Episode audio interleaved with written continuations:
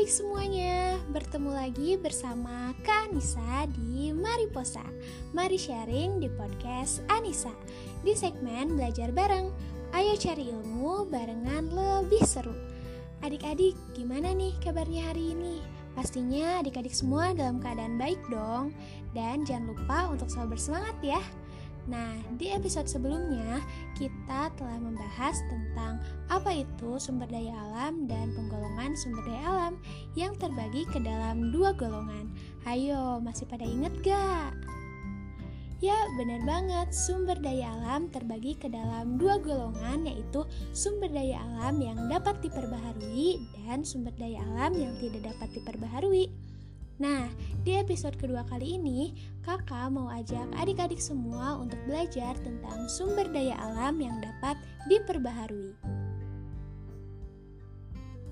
Sumber daya alam yang dapat diperbaharui adalah sumber daya alam yang akan ada secara terus-menerus dan akan cepat pulih kembali. Nah, sumber daya alam yang dapat diperbaharui terbagi ke dalam dua jenis. Yang pertama yaitu sumber daya alam hayati dan yang kedua yaitu sumber daya alam non-hayati.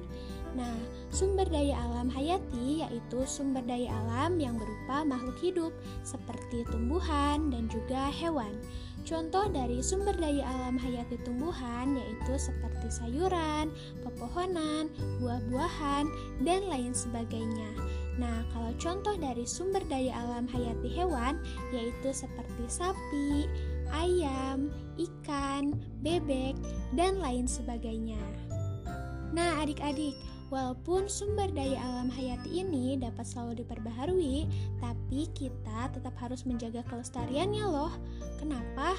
Karena suatu hari nanti tumbuhan atau hewan bisa juga punah atau habis jika kita tidak melestarikannya. Contohnya seperti banyak pohon yang ditebang secara liar atau tanpa izin dan setelahnya tidak dilakukan reboisasi. Jadi pohon akan habis dan tanah akan menjadi gersang.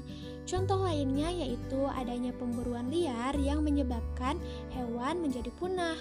Maka dari itu, kita harus tetap menjaga kelestariannya ya.